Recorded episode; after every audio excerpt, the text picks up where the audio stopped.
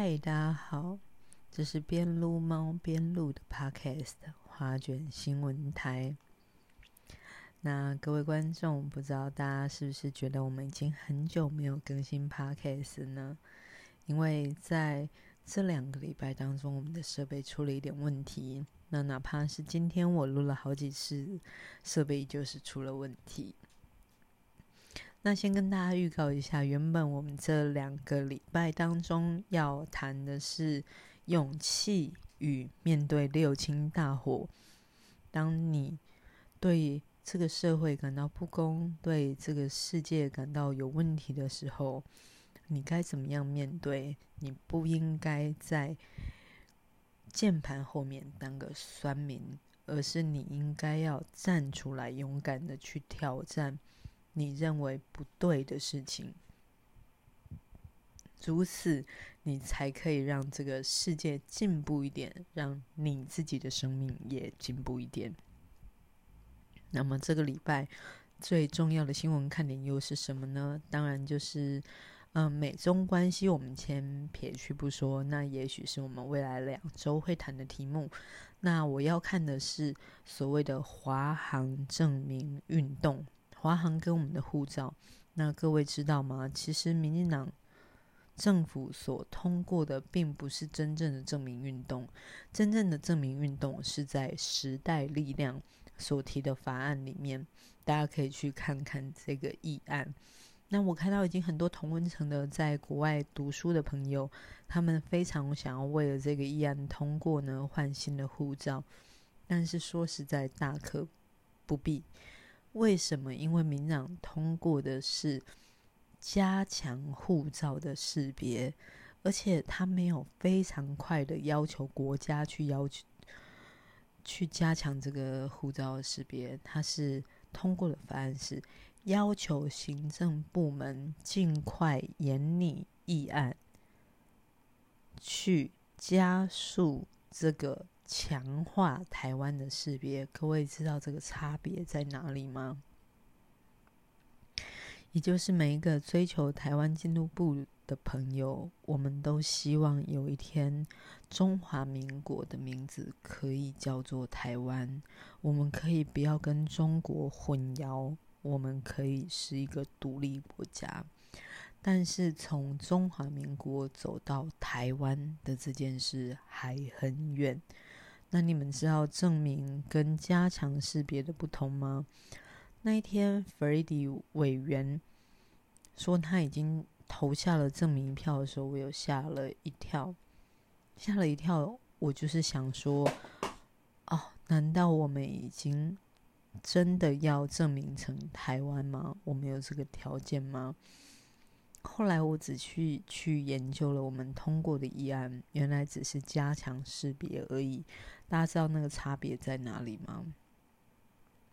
也就是说，这个世界的所有国家承认的所谓台湾，其实是中华民国政权。中华民国政权和中华人民共和国政权在国际上是一体的，但是在外交上面，更多国家认同中华民国的护照。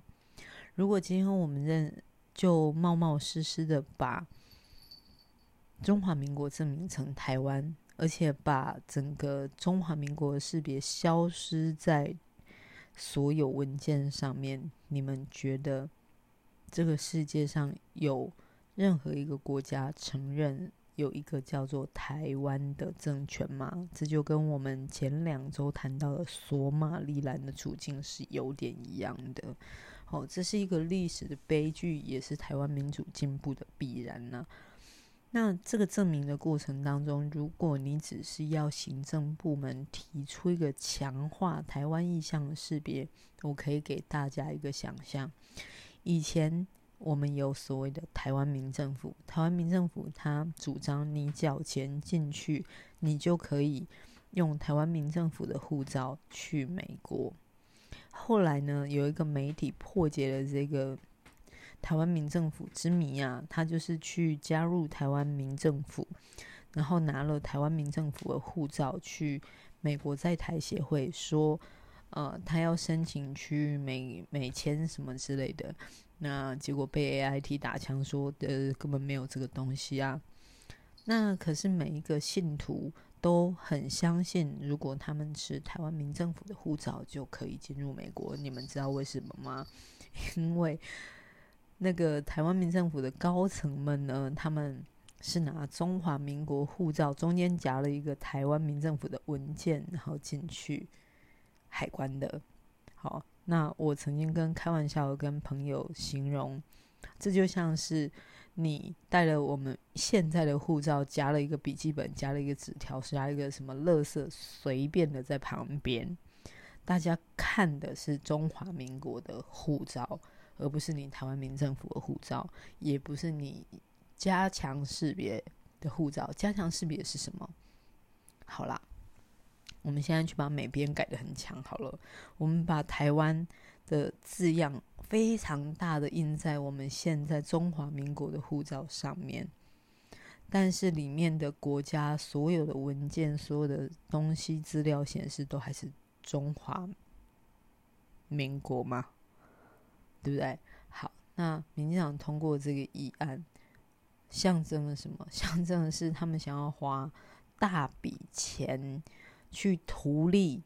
哦，讲图利，我可能会吃上官司。去给一些比较设计良好的厂商，例如聂永贞。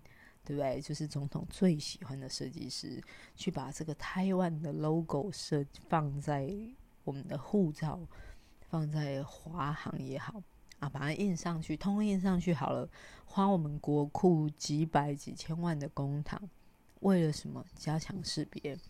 但是国际上有人承认台湾了吗？大家可以想一想啊，好。好，那这个是我们这两周最想谈的事情了。可是因为我们设备的关系，所以我现在很阳春的录了一段。这代表的是花卷新闻台会继续的更新我们的 podcast。可是我必须先修正我们的设备。好啦，那就这样啦。我们的两只小猫呢，我边撸猫，它们也是在边旁边捣蛋，它们捣蛋很严重，所以花卷新闻台修正我们的设备以后，下周见喽，拜拜。